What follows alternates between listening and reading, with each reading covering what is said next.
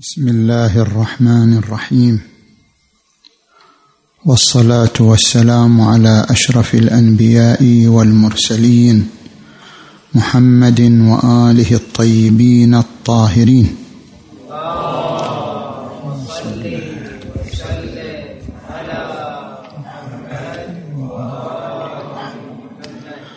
بسم الله الرحمن الرحيم. والله أخرجكم من بطون أمهاتكم لا تعلمون شيئا وجعل لكم السمع والأبصار والأفئدة لعلكم تشكرون. صدق الله العلي العظيم. محاضرتنا في النظرية العقلية بين ديكارت وكانت.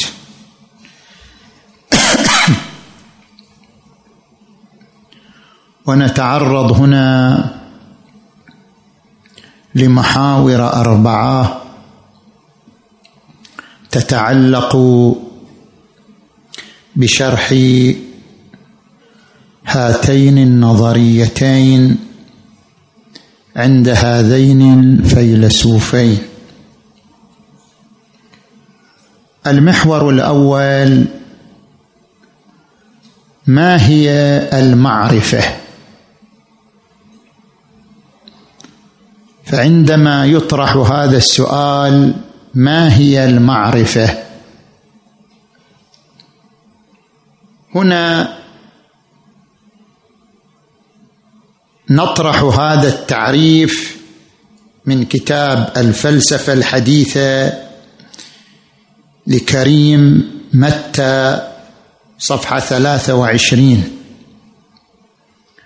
المعرفة هي الإدراك المتقوم ب3 عناصر.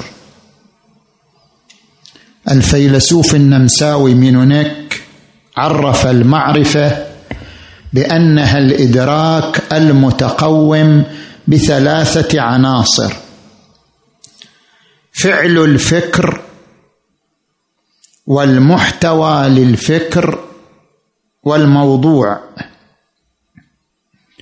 العنصر الأول أن يقوم الذهن برسم صورة، هذا ما يسمى بفعل الفكر. العنصر الثاني: ما هو محتوى الصورة؟ ما هي صفات الصورة؟ هذا عنصر ثان دخيل في تكون المعرفة. قد تتضح الصفات تفصيلا وقد لا تتضح إلا إجمالا. قد يتصور الإنسان كتابا أو مقالا بشكل تفصيلي وقد يتصوره بشكل إجمالي. فالعنصر الثاني وهو المحتوى قد ينكشف إجمالا وقد ينكشف تفصيلا. العنصر الثالث الموضوع، أي مطابق هذا الفكر. هل أن وراء هذه الصورة التي ارتسمت في ذهن الإنسان هل وراءها شيء في الخارج أم لا؟ مثلا قد يتنبأ الإنسان بشيء يحدث بعد سنة بعد شهر، وقد لا يكون تنبؤه مصيبا، فهو قد حصل على العنصرين الأولين وهما فعل الفكر والمحتوى، ولكن العنصر الثالث وهو الموضوع لم يحصل، لأنه تبين أن الصورة لا وجود لها، وأن ما تنبأ به لم يتطابق مع عالم الواقع الخارجي. إذن إذا اجتمعت العناصر الثلاثة، فعل الذهن أو فعل الفكر والمحتوى للفكر والموضوع الخارجي، تكونت ما نعبر عنه بالمعرفة. نجي الآن إلى المحور الثاني، ما هي أقسام المعرفة؟ المعرفة على أقسام ثلاثة: المعرفة الشخصية، المعرفة الإجرائية، المعرفة الافتراضية. هناك موقع عنوان هذا الموقع الباحثون المصريون، يقومون بترجمة مقالات وكتب فلسفية من خلال هذا الموقع.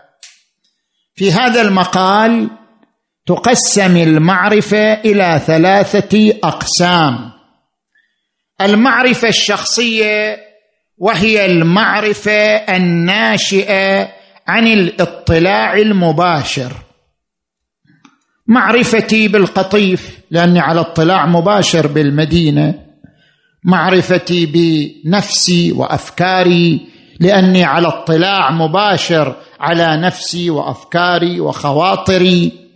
هذه هي المعرفة الشخصية الناشئة عن الاطلاع المباشر. القسم الثاني المعرفة الإجرائية، والمعرفة الإجرائية هي معرفة كيفية الممارسة. مثلا عندي معرفة لقيادة السيارة، هذه المعرفة هي عبارة أنني أمتلك مهارة قيادة السيارة، أمتلك مهارة مثلا لعب الكرة، هذه معرفة إجرائية بمعنى كيفية الممارسة. القسم الثالث وهو الذي يهم الفلاسفة، وهو محل البحث والتدقيق عندهم، المعرفة الافتراضية. المعرفة الافتراضية هي عبارة عن أفكار ومفاهيم يبحث الفلاسفة عن قيمتها ومدى اعتبارها. عندما مثلا نقول زوايا المثلث تساوي قائمتين 180 درجة، هذا مفهوم رياضي، هذا يعبر عنه بالمعرفة الافتراضية، لا هو ناشئ عن اطلاع شخصي على الخارج، ولا هو عبارة عن مهارة أمارسها، مفهوم من المفاهيم. هل لهذا المفهوم قيمة معرفية أم لا؟ هذا الذي يهم الفلاسفة. القسم الثالث عندما نقول مثلا الطاقة لا تفنى ولا تستحدث، هذا مفهوم من المفاهيم، يهم الفلاسفة أن هذا المفهوم له قيمة معرفية أم لا. طبعا نحن عندما سنبحث حول نظرية المعرفة سنبحث الأقسام الثلاثة، لكن ما هو محل البحث والتدقيق حول القيمة المنطقية للمعلومة يتمركز في القسم الثالث. نجي الآن إلى المحور الثالث من المحاضرة، أنواع الإدراك. لكي نعبر إلى صلب المحاضرة وما هو محل البحث فيها، لابد أن ندخل في أنواع الإدراك. من هنا نذهب إلى ما ذكره السيد محمد باقر الصدر في كتاب فلسفتنا صفحة 55، حيث اعتبر، طبعا حسب الطبعة التي عندي، الطبعة اللي عندي قديمة، طبعة دار الفكر قديمة عندي هذه الطبعة، الطبعة 5، صفحة 55، بعنوان المصدر الأساسي للمعرفة. المصدر الأساسي للمعرفة، ماذا ذكر هنا السيد الشهيد السعيد قدس الله نفسه؟ ذكر أمورا في هذا المحور الثالث. الأمر الأول، لا يمكن لأي مفكر ولأي مثلا جهة فكرية أن تضع فلسفة للكون أو فلسفة للحياة قبل تحديد مصادر الفكر. أول كلمة هي تحديد مصادر الفكر، من أين الفكر يكتسب مصادره؟ هذه أول كلمة، أول خطوة لا بد من تحديدها. زين. الأمر الثاني، عندما نبحث عن مصادر الفكر أي مصادر المعرفة، أي هذه المادة، مادة الكيان الفكري الذي يملأ أذهاننا وعقولنا، عندما نبحث عن مصادره فإن أول سؤال نطرحه كيف نشأت المعرفة؟ ونحن عرفنا المعرفة في القسم الأول، في المحور الأول، أيضا بينا أقسام المعرفة في المحور الثاني. الآن نحن نسأل هذه المعرفة التي عرفناها في المحور الأول كيف نشأت؟ ما هي بذرتها لدى الإنسان؟ زين. ذكر السيد الصدر قدس سره في الأمر الثالث، قال الإنسان له ألوان من التفكير. لعلنا في المحاضرة السابقة ذكرنا هناك حقائق وهناك اعتباريات وهناك انتزاعيات وهناك وهميات ومخترعات، أنواع ألوان عند الإنسان من التفكير، وبعضها يولد بعضا وبعضها ينتج بعضا. لكن حتى نصل إلى الجواب عن السؤال كيف نشأت المعرفة لابد أن نرجع إلى الخيوط الأولية لأول المعارف، لأول الأفكار لدى الإنسان. والله أخرجكم من بطون أمهاتكم لا تعلمون شيئا وجعل لكم السمع والأبصار والأفئدة قليلا عفوا لعلكم تشكرون. نرجع إلى الخيوط الأولية للفكر. طبعا المنطق الأرسطي الذي تسير عليه الفلسفة الإسلامية، وذكره السيد الصدر هنا أن الخيوط الأولية البذرة تنشأ من تقسيم الفكر والإدراك إلى التصور والتصديق. هناك قسمان، تصور وتصديق. التصور هو الصورة الساذجة التي ليس معها موقف، ما عندي موقف من هذه الصورة، ارتسمت صورة في ذهني لإنسان، لفكرة، لبلد، ما عندي أي موقف تجاه هذه الفكرة. الصورة الساذجة التي لا تستتبع موقفا هذا يسمى تصور. أما الصورة التي يكون معها حكم، يا نفي يا إثبات يا ترجيح يا شك، مثلا يقال النفس وجود مادي، ما هو موقفي من هذه الفكرة؟ نافي، إثبات، ترجيح، تشكيك. عندما تكون الصورة موضوعا لموقف إما نفي أو إثبات أو تشكيك أو ترجيح نسمي ذلك بعملية التصديق. فلدينا تصور لا يستتبع موقفا ولدينا تصديق.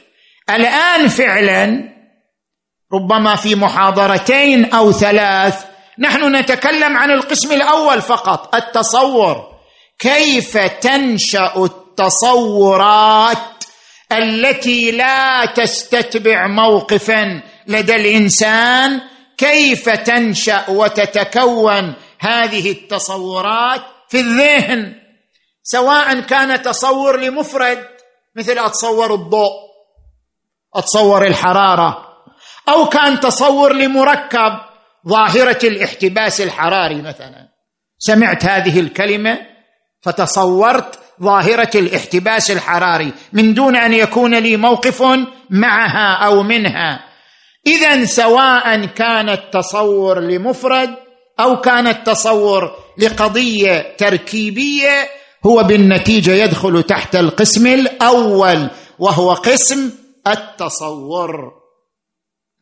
الملا هادي السبزواري، أكو كتاب في الفلسفة، منظومة السبزواري في الفلسفة، إلى الملا هادي السبزواري، هو أيضا يطرح هذا التقسيم الارتسامي من إدراك الحجة، إما تصور يكون ساذجا أو هو تصديق هو الحكم فقط، ومن يركبه فيركب الشطط، أي من يتصور أن التصديق مركب من جزئين، صورة وحكم، هذا مشتبه. التصديق هو نفس الحكم وليس شيئا آخر، ومن يركبه فيركب الشطط، هذا طبعا نظريته، يعني هذا رأيه في تحديد معنى التصديق.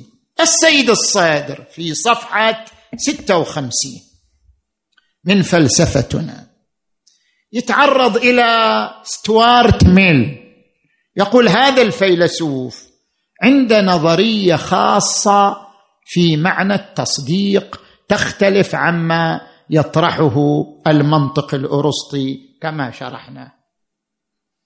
هذا الفيلسوف يرى أن التصديق ما يندرج تحت باب تداعي المعاني.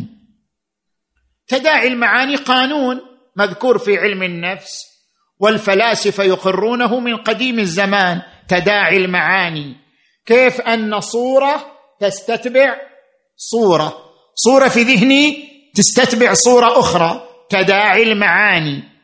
تداعي المعاني إما أن ينشأ عن التشابه، إما أن ينشأ عن التضاد، إما أن ينشأ عن الاقتران الشرطي.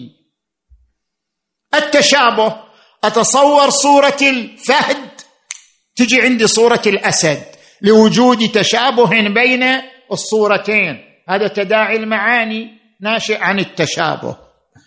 تجي الآن إلى التضاد، أتصور التواضع يروح ذهني للتكبر، تصور التواضع يستدعي تصور التكبر، هذا التداعي نتيجة التضاد بين المفهومين. السبب الثالث الاقتران الشرطي، هذه نظرية بافلوف معروفة، نظرية الاقتران الشرطي، والتجربة اللي أقيمت على الكلب عندما قاموا بالمقارنة بين دق الجرس وبين تقديم الطعام له عدة مرات، كلما رن الجرس قدم الطعام، أصبح الكلب بمجرد أن يطرق الجرس يسيل لعابه، لأنه ينتقل من صورة الجرس إلى صورة الطعام. هذا التداعي، تداعي المعاني، نشأ عن الاقتران الشرطي، وهو القرن بين دق الجرس وتقديم الطعام. ولذلك سيد الصدر نفسه في أصوله، في كتب الأصول، أدخل عملية اللغة في الاقتران الشرطي، قال أصلا اللغة هي عملية من صغريات أو من مصاديق الاقتران الشرطي، يعني الواضع الأول للغة العربية أو الواضع الأول للغة الفرنسية، قام بعملية اقتران شرطي، ربط بين اللفظ وبين المعنى، قال كتاب كتاب، إلى أن حصل اقتران بين لفظ الكتاب وبين المعنى، كلما أطلق اللفظ ينطلق الذهن إلى المعنى. فعملية الوضع اللغوي هي من أمثلة الاقتران الشرطي. المهم تداعي المعاني، هذه النظرية كما ذكرنا لها أسباب، تشابه، تضاد، اقتران شرطي. شنو علاقتها بمطلبنا وبحثنا؟ علاقتها أن هذا الفيلسوف ستوارت ميل قال التصديق هو نفس عملية تداعي المعاني، صورة تستتبع صورة. التصديق هو عبارة عن عملية استتباع صورة لصورة أخرى. السيد الصدر يقول له لا، تداعي المعاني ما له علاقة بالتصديق، تداعي المعاني قد لا يكون معه موقف فيدخل في قسم التصور، وقد يكون معه موقف فيدخل في قسم التصديق، وليس تداعي المعاني هو عبارة عن التصديق. هذا اختلاف في الاصطلاح، ما يهمنا الدخول في نقاشه. زين، نجي الآن إلى بعد أن عرفنا الفرق بين التصور والتصديق، نأتي الآن إلى المحور الرابع. المحور الرابع هو المهم في الحديث، عرض نظريتي ديكارت وكانت في نشأة المعرفة، في نشأة الصور في الذهن. زين، قبل أن نتعرض إلى شرح النظريتين نقرأ كلام السيد الصدر.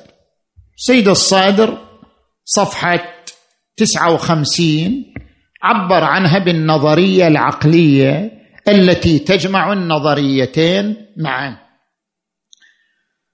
قال بأن ديكارت وكانت، ديكارت الفيلسوف الفرنسي، كانت الفيلسوف الألماني، ديكارت في القرن السابع عشر، يعني بين السادس عشر والسابع عشر، كانت في القرن الثامن عشر. زين، ديكارت وكانت تتلخص نظريتهما في الاعتقاد بوجود منبعين للتصورات، أحدهما الإحساس كتصور الحرارة والصوت والطعم، هذا مصدر، والآخر الفطرة، بمعنى أن الذهن البشري يملك معاني لم تنبثق من الإحساس، ما جاءت من الإحساس،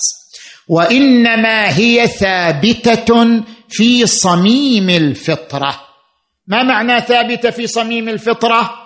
النفس تستنبط من ذاتها، يعني النفس تستنبط هذه المعاني من داخلها، من وجدانها، لأن النفس تسترفدها من الخارج، فالنفس تستنبط من ذاتها. وهذه التصورات الفطرية عند ديكارت هي فكرة الله، النفس، الامتداد، سواء كان امتداد في الزمن أو امتداد في المكان، الامتداد، الحركة، كلها هذه أفكار ليس مصدرها الحس، من داخل النفس وجدت.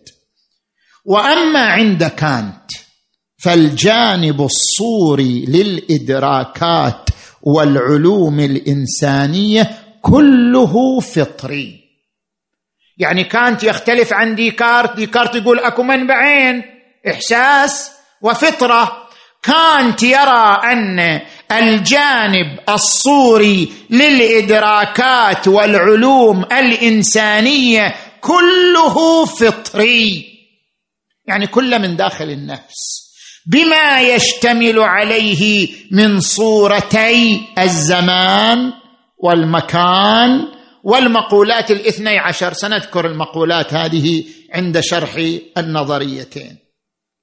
فالحس على أساس هذه النظرية مصدر فهم للتصورات والأفكار البسيطة، لكنه ليس هو السبب الوحيد، بل هناك الفطرة التي تبعث في الذهن طائفة من التصورات. ثم يجي السيد الصدر يبرر لماذا هؤلاء ذهبوا إلى أن قسما كبيرا من المعاني والأفكار مصدرها النفس، النفس تأخذها من ذاتها، ليس لها مصدر من الخارج. لماذا ذهبوا إلى هذه الفكرة؟ قال والذي اضطر العقليين، يعني هم مضطرون لأن يقولوا بهذا، والذي اضطر العقليين إلى اتخاذ هذه النظرية في تعليل التصورات البشرية هو أنهم لم يجدوا لطائفة من المعاني والتصورات مبرراً لانبثاقها من الحس. وجدوا مجموعة من الأفكار لا يمكن أن تنبثق من الحس، الله، النفس، الحركة، ما وجدوا لها مصدراً من الحس، لأجل ذلك قالوا لأنها معان غير محسوسة فيجب أن تكون مستنبطة للنفس استنباطا ذاتيا، النفس تستنبطها من ذاتها. ويتضح من هذا أن الدافع الفلسفي إلى وضع النظرية العقلية هو دافع اضطراري. لذلك لو أمكن لنا، سيد الصدر يقول، لو أمكن لنا أن نصوغ نظرية متماسكة بحيث من خلالها نستطيع أن نثبت أن هناك مصدرا لهذه المعاني من دون أن يرجع إلى النفس لاستغنينا عن هذه النظرية العقلية. زين، هذا ما ذكره السيد الصادر قدس سره. نحن الآن نرجع إلى كتابي ديكارت وكانت. السيد هنا ما ذكر في هذا المكان، ما ذكر المصدر، نعم ذكره في بحث آخر وهو بحث التصديق عندما نصل إليه. الآن في بحث التصور نحن نرجع إلى ما ذكره ديكارت وكانت لنبحث نقطتين. النقطة الأولى، هل أن ما شرحه السيد عن النظريتين مطابق لهما أم لا؟ النقطة الثانية، ما هو الفرق الجوهري بين نظرية كانت ونظرية ديكارت في مجال نشأة التصورات؟ زين، نجي الآن إلى شرح نظرية ديكارت الذي هو سابق زمانا على كانت. ديكارت إذا نراجع كتاب تاريخ الفلسفة الغربية إلى راسل الجزء الثالث صفحة 115،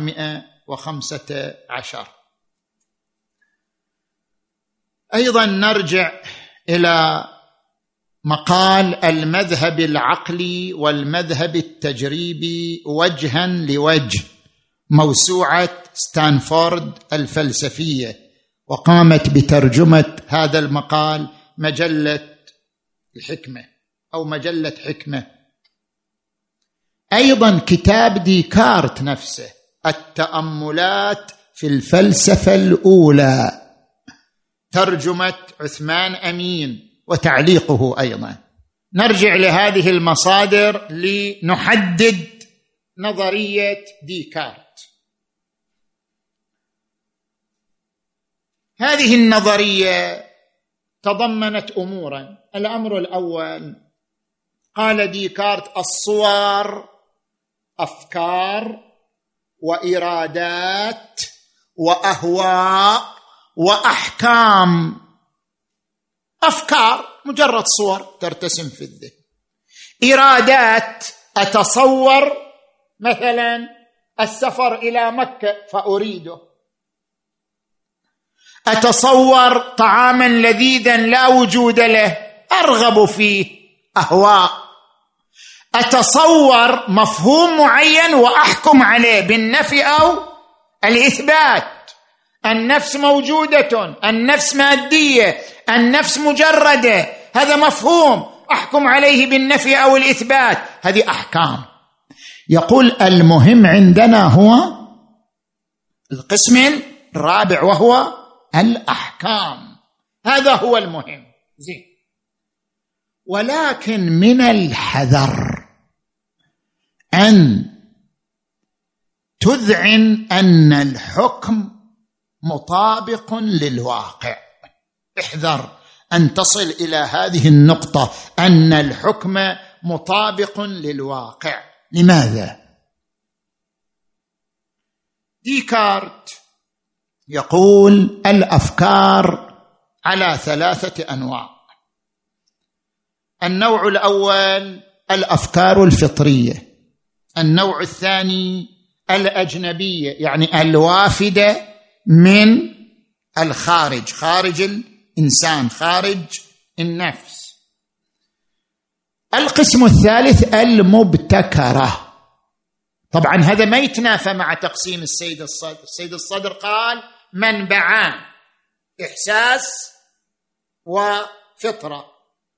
ديكارت قال ثلاثة عندنا، أفكار فطرية، أجنبية وافدة، مبتكرة. من حيث تقسيم الأفكار هي تنقسم إلى ثلاثة أقسام، إنما منبع هذه الأفكار الثلاثة منبعان فقط، وهما الحس والفطرة، فلا منافاة بين التقسيم وبين المنبع، هذا ناظر إلى جهة وهذا ناظر إلى جهة أخرى. زين، نجي إلى القسم الأول وهو الأفكار الفطرية. في كتابه التأملات قال لدينا أفكار هي من جبلتنا والتجربة أيقظتها ونقلتها إلى حلبة الشعور، هي كامنة في أنفسنا، إنما التجربة أثارتها وجعلتنا نشعر بها شعورا مباشرا، وإلا هي موجودة كامنة في ذواتنا وفي صميم ذواتنا موجودة هذه الأفكار. زين، من هذه الأفكار ما هو؟ فكرة الإله. الإله، الامتداد، الجوهر. نحن نجي إلى الآن فكرة الإله. فكرة الإله عند ديكارت لها عدة عناصر. عنصر الأول أن الفكرة ليست عدمية، ليست مثل السكون أو الظلام الذي هي فكرة عدمية، بل هي فكرة وجودية مشعة وليست فكرة عدمية.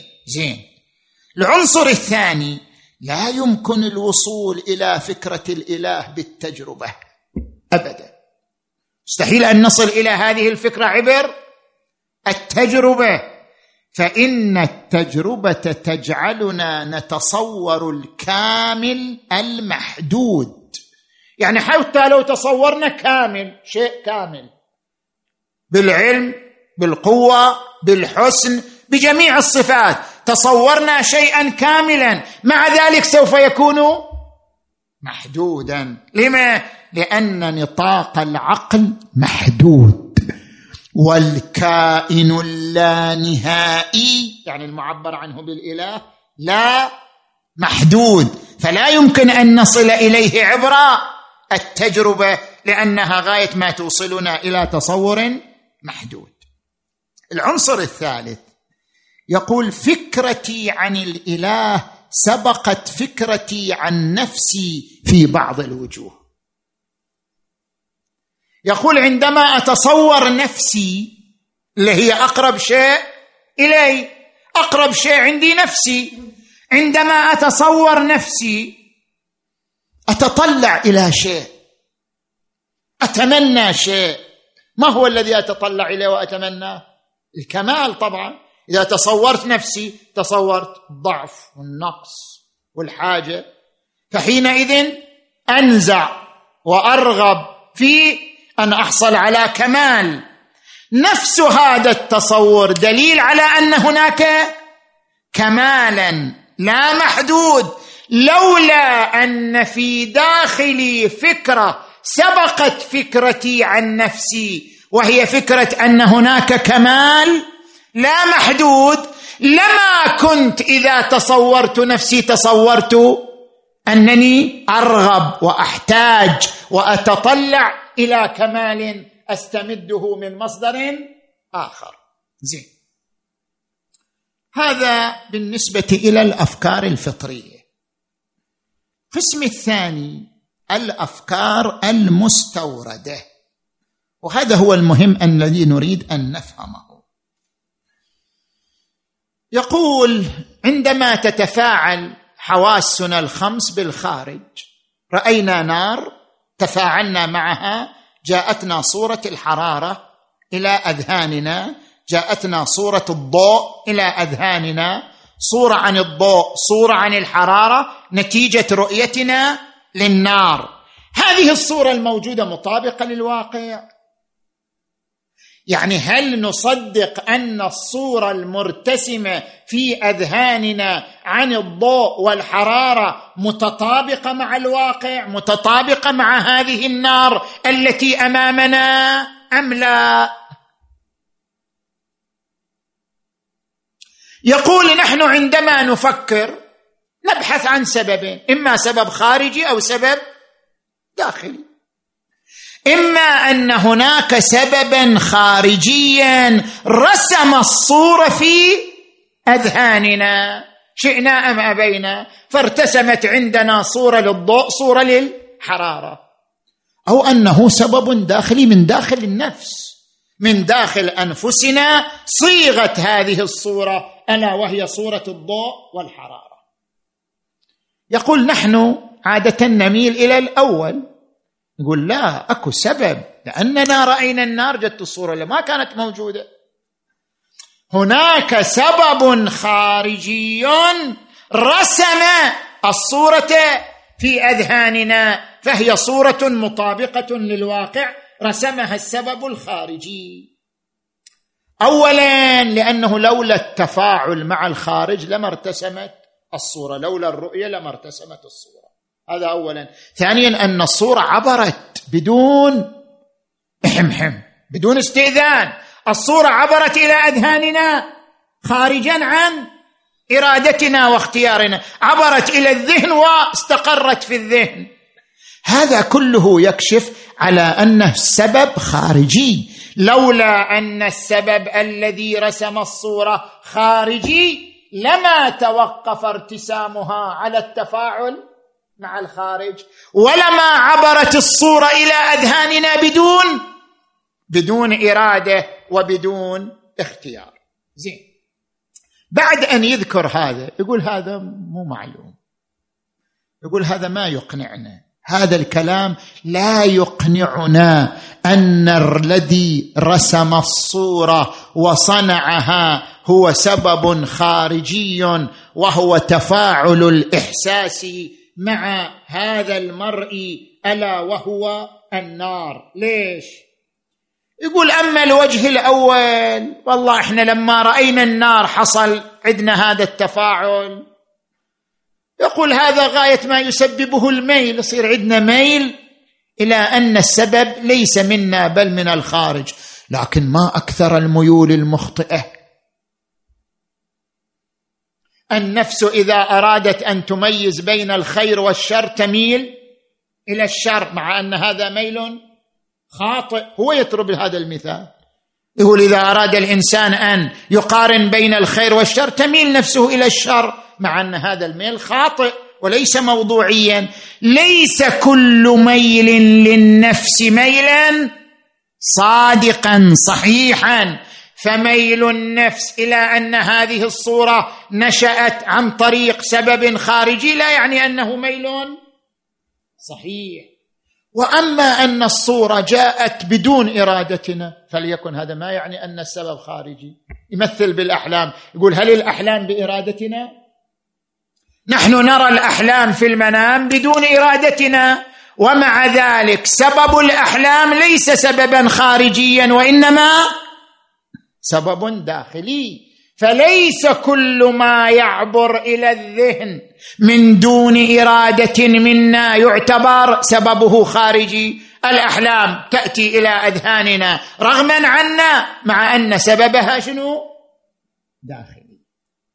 لذلك يقول: هناك أسلوبان في الحكم، الأسلوب الأول هو أسلوب الفطرة، وهذا الأسلوب لا يخطئ. كيف؟ حيث استدللنا على وجودنا بشكنا في أنفسنا. أنا أفكر إذن أنا موجود. يقول هنا نعم، هذا الأسلوب أسلوب فطري. رأيت نفسي أشك في نفسي فعلمت أنني موجود.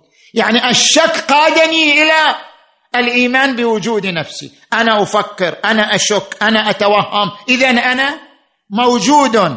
هذا الأسلوب أسلوب فطري لا يخطئ ولا يتردد. أما أنني لما رأيت النار ارتسمت الصورة في ذهني فصار عندي ميل إلى أن السبب خارجي، هذا لا يعني أن السبب فعلا خارجي، لعل السبب داخلي، لعل النفس هي التي صنعت الصورة وليس لهذه الصورة مطابق في الخارج يتلائم ويتوافق معها. لأجل ذلك يصل ديكارت إلى أن المنبع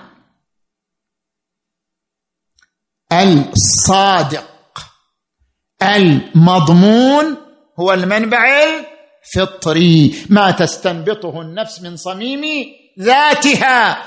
أما المنبع الثاني هذا منبع موهوم متخيل، لا نستطيع أن نجزم بأن الحس منبع آخر، وإنما التفاعل مع الخارج أثار شيئا. أما الذي أثاره هذا التفاعل هو فعلا صورة متطابقة مع الخارج أم لا، هذا شيء لا نستطيع أن نحكم به، لا نستطيع أن نؤمن به.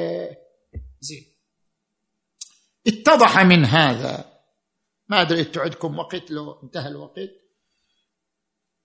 اتضح من هذا أن ديكارت لا يقول بأن هناك منبعين، منبع الحس ومنبع الفطرة، وإنما يقول ديكارت المنبع المضمون هو المنبع الفطري. أما وجود منبع للصور خارجي يحصل الإنسان على التأثر به نتيجة التفاعل الإحساسي، هذا أمر غير مضمون. نعم التفاعل له مدخلية في الإثارة، لولا التفاعل لما أثيرت الصورة.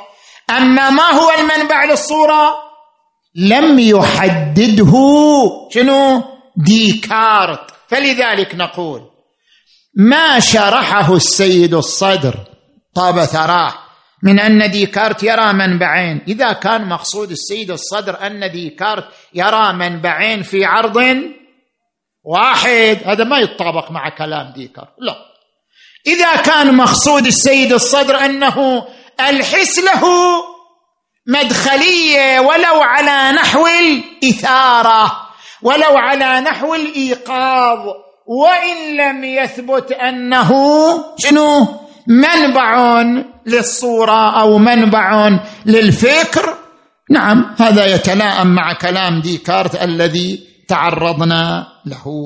زين، نجي الآن إلى نظرية كانت. طبعا كانت عنده كتاب اسمه نقد العقل المحض، ترجمة موسى وهبه، وأيضا هناك كتاب التعددية الدينية جون هيك تعرض لهذه. نعم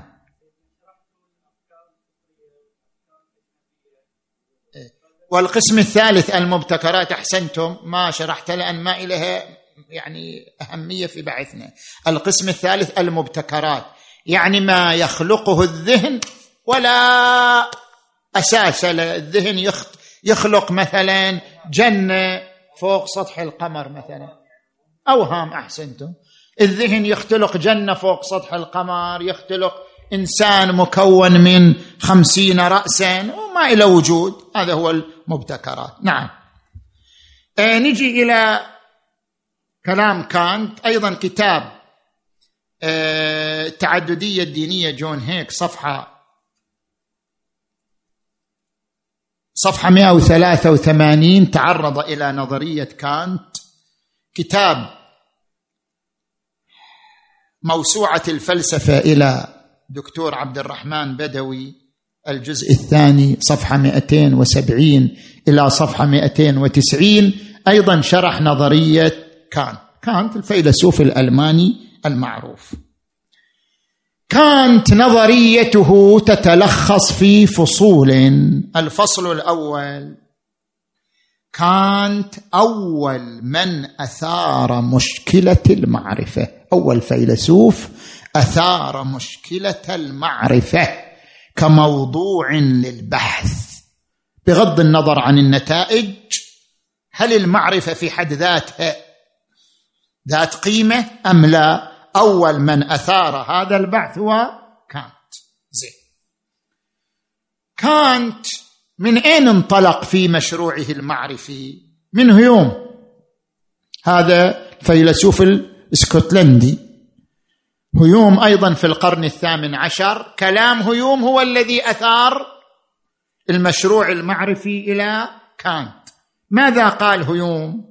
هيوم قال: من معارفنا السببية والجوهر، وهذه نعتبرها مصدر أول للمعرفة التجربة الحسية. مع ذلك يقول هذه السببية اللي طبعا احنا من أسس الفلسفة الدينية هي فكرة شنو؟ السببية. يقول لا السببية ولا الجوهر، هاتان فكرتان صادقتان، إنما هما وهم. هذا كلام هيوم. السببية والجوهر وهم، مع أن هاتين الفكرتين هما مصدر المعرفة في مجال التجربة، لكن مع ذلك هما وهم وليس لهما واقع. لماذا؟ يقول: المفروض أن التجربة غاية ما تثبت وجود ألف، وأن وجود ألف يتبع باء. عندنا سبب ومسبب بحسب تصويرنا. إذا بلغت درجة حرارة الماء 100 فإنه يغلي. إحنا نتصور أن درجة الحرارة 100 سبب والغليان مسبب، هكذا نتصور. يقول هيوم: أبدا، الذي قامت عليه التجربة أنه إذا وجدت الظاهرة الأولى وجدت الظاهرة الثانية بس. غاية ما تثبته التجربة أن هناك ظاهرتين فقط. وأما فكرة السببية التي تعني الضرورة والشمول، أي كلما على نحو الضرورة كلما بلغت درجة حرارة الماء 100 فإنه يغلي، توجد بين الفكرتين ضرورة الثانية عند حصول الأولى، وأن هذه الضرورة شاملة، يعني لا تختلف باختلاف الأزمنة ولا باختلاف الأمكنة، ضرورة وشمول. كلمة السببية تعني الضرورة والشمول والاستمرار. يقول أبدا، هذا لا يمكن إثباته بالتجربة. نقدر نثبت بالتجربة أن هذه الظاهرة مع هذه الظاهرة فقط، أما أن الثانية مسببة عن الأولى وعلى نحو الشمول والاستمرار فهذا مما لا تثبته التجربة، وإنما هو يدخل في قانون تداعي المعاني، لأن تكررت عندنا الظاهرتان 200 مرة 1000 مرة، صار كلما تصورنا الظاهرة الأولى صورنا الظاهرة الثانية، من باب قانون تداعي المعاني الذي مر شرحه. كذلك بالنسبة إلى فكرة الجوهر. احنا الآن نجي إلى الشجرة، نقول هذه الشجرة لها لون، لها رائحة، لها ثمر، لها نمو، لها ساق، لكن أيضا لها جوهر. وراء كل هذه الصفات، وراء كل هذه الصفات جوهر. ذلك الجوهر هو مصدر النمو، هو مصدر الرائحة، هو مصدر الإثمار، هو مصدر العطاء. هناك جوهر وراء الصفات، يقول هذا وهم أبدا. التجربة لا تثبت إلا هذه الصفات ولا تثبت لنا وجود جوهر وراء هذه الصفات. هذا كلام من؟ كلام هيوم. جاء كانت قال إذا انهار هاتان الفكرتان السببية والجوهر، إذا انهارتا انهار المصدر الأساس للعلم والمعرفة. إذا تبين أن السببية والجوهر وهم إذا ما عندنا أي علم، لا تستطيع أن تمتلك أي علم. ينهار أساس العلوم والمعرفة. بعد ما عندنا معارف، زين ماذا نصنع؟ قال كانت مصدر المعرفة هو الفكر والإحساس، يوفر المادة الخام. عندنا مادة وعندنا صورة. شلون أنا الخباز، مو أنا منير الخباز أحتاج إلى عجين، صح لو لا؟ طحين أخذه، هذا الطحين مادة خام، أقوم أخذه وأعجنه أحطه على البحور، أحطه في التنور، يطلع شنو؟ خبز. زين، طلعت الصورة. المادة صنعها غيري، أنا صنعت الصورة. الإحساس يوفر المادة فقط. أما الذي يقوم بالبلورة وصناعة الصورة هو الفكر وليس الإحساس. إذن بين الإحساس وبين الفكر اللي يعبر عنه السيد الصدر بالفطرة، بينهم شنو؟ طولية، وليس في عرض واحد. الإحساس يعطيك مادة، بعدين يجي دور الفكر الذي يحول المادة إلى صورة، يبلورها إلى صورة. زين، كيف يتم ذلك؟ نجي إلى الفصل الثالث. قال موضوعات الإحساس لا يمكن أن تدرك بدون زمان ومكان، فالموضوعات الخارجية تصل إلى الذهن عبر الزمكان، والموضوعات الداخلية كالوجدانات تصل إلينا عبر الزمان بلا حاجة إلى المكان. وهذا يعني أن الزمكان الصورة العامة للمحسوسات والوجدانيات. خلنا نشرح كلامه.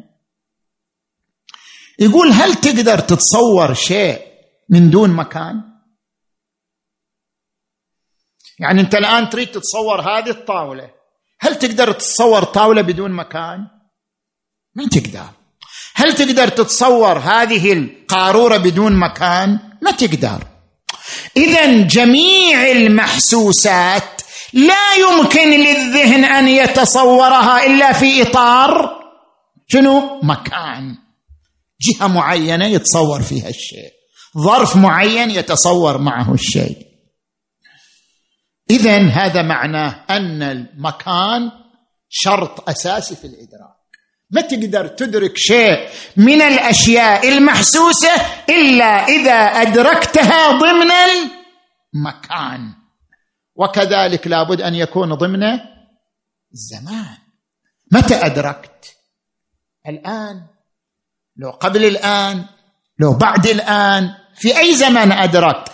كما تدرك الصور عبر المكان تدرك الصور عبر الزمان. مستحيل تدرك شيء بدون زمان.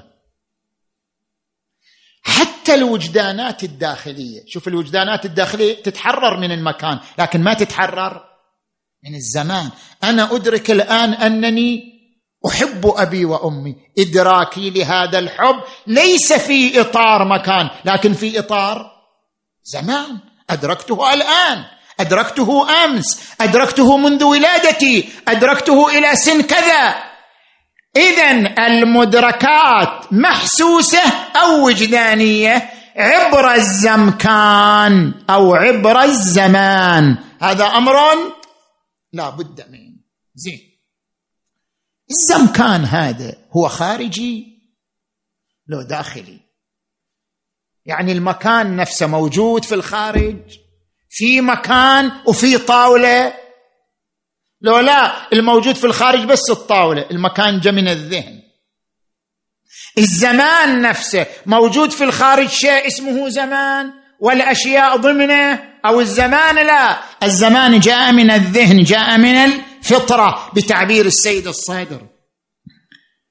يقول كانت لا الزمن ولا المكان جاء من الخارج، كله من الذهن. الزمان والمكان جاء من الذهن ولم يأتيا من الخارج. يقول الزمكان في الفصل الرابع شرط للإدراك لكنه مقولة ذاتية،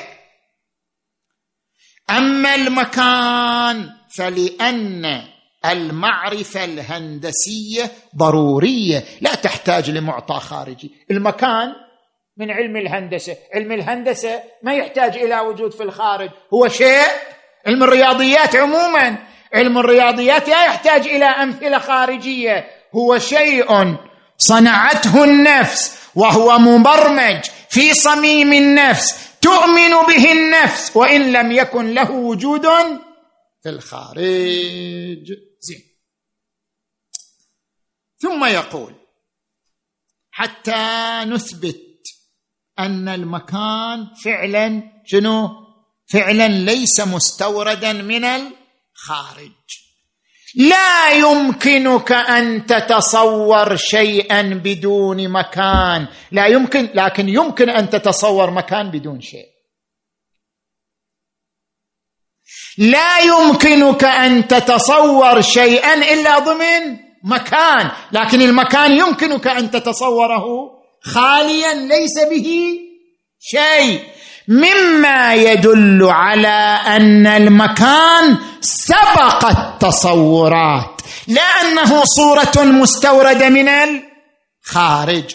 هو شرط لإدراك الخارج لكنه ليس مأخوذا وليس مستوردا من الخارج. المكان شرط للإدراك والشرط سابق على المشروط، كل المدركات تحتاج إلى المكان لكن المكان ليس مما استرفده الذهن من الخارج. زين، كذلك الأمر بالنسبة إلى الزمان. يقول كل شيء يحتاج الزمان، بس الزمن نفسه يمكن أن تتصوره من دون أن يكون معه شيء، فالزمن لا يحتاج تصوره إلى شيء آخر بخلاف الأشياء الأخرى التي يحتاج تصورها إلى الزمان. ولذلك يقول نحن بالبداهة وبالفطرة نعتقد أنه لا يمكن أن تكون اللحظتان متأنيتين. لحظة يعني شنو؟ يعني أقل من 1 مليار ثانية. لا يمكن أن تكون اللحظتان متأنيتين، اللحظتان يعني دفعة واحدة. هذا شيء نؤمن به بالفطرة بلا حاجة إلى أن نأخذه من الخارج، مما يكشف لنا عن أن الزمن شيء كامن في أنفسنا. منذ أن جبلت النفس جبلت على مكان وزمان، فهي تدرك الأشياء عبر الزمان والمكان، لكن الزمن والمكان لم تأخذهما النفس من الخارج. وكما أن الزمن والمكان ليسا مستوردين من الخارج وإنما هما مقولة قبلية سابقة على الحس الخارجي والداخلي، فلأجل ذلك يكون الزمن والمكان ضروريين لكل إدراك، وشاملين لكل إدراك، فأسبقية المكان على الأشياء ليست أسبقية مكانية، وإلا احتاج المكان إلى مكان، وأسبقية الزمان على الأشياء ليست أسبقية زمانية، وإلا نحتاج الزمن إلى زمان، بل أسبقية المكان على الأشياء أسبقية منطقية، وأسبقية الزمان على الأشياء أسبقية منطقية، وكذلك أسبقية المكان، وليست أسبقية ضمن زمان ولا مكان. إذن عرفنا أن كل الأشياء نتصورها عبر زمن ومكان. طيب، هل هذه الأشياء في الخارج هي ضمن زمن ومكان؟ قال لا، هي في الخارج في واقعها، الطاولة في واقعها مو في مكان، نحن لا نستطيع أن نتصورها إلا ضمن مكان. هذا الحدث، والله مرت سيارة، ما نقدر نتصور مرور السيارة إلا بزمن، لكن مرور السيارة في واقعه مو في ضمن زمن، نحن لا نستطيع أن نتصوره إلا ضمن زمن. فالزمن والمكان صورة للإدراك وليست صورة للواقع الخارجي. الواقع الخارجي في نفسه بمعزل عن الزمان والمكان، وإنما يتمظهر لنا عبر الزمان والمكان. زين. الفصل الخامس: كما أن الزمكان مقولة ذاتية قبلية، كذلك هناك قوالب 12 هي قوالب ذاتية.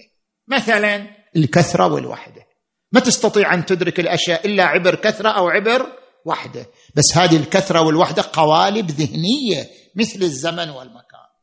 مثلا الوجود، السلب، الحد، موجود لا موجود، محدود لا محدود، هذه قوالب لا يمكن أن تدرك الأشياء إلا عبرها، لكن هذا لا يعني أن هذه القوالب موجودة في عالم الواقع الخارجي. مثلا الجوهر، العرض، العلة، المعلول، التفاعل، الاحتمال، الاستحالة، الضرورة، الحدوث، هذه كلها قوالب 12 قالب اعتبرها أطر للفكر. أما الأشياء في الواقع الخارجي فليست ضمن هذه القوالب. النتيجة، وش استنتج من هذا الكلام؟ النتيجة وصلنا إلى باب مسدود مع كانت، يعني ذاك شوية ديكارت يعني بس هذا خلاص سد الباب علينا.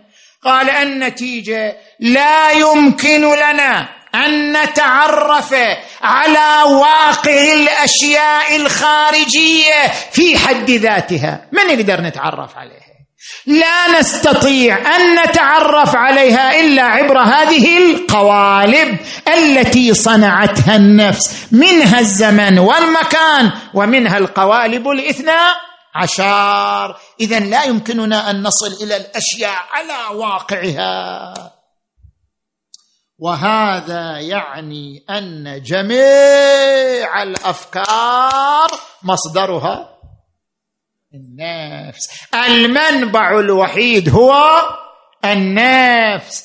الإحساس يوفر شنو؟ مادة فقط. وأما الصورة التي هي قوام المعرفة فمصدرها النفس، فما يمكن معرفته صحيح ليس بوهم، لكنه ظاهر وليس هو الواقع.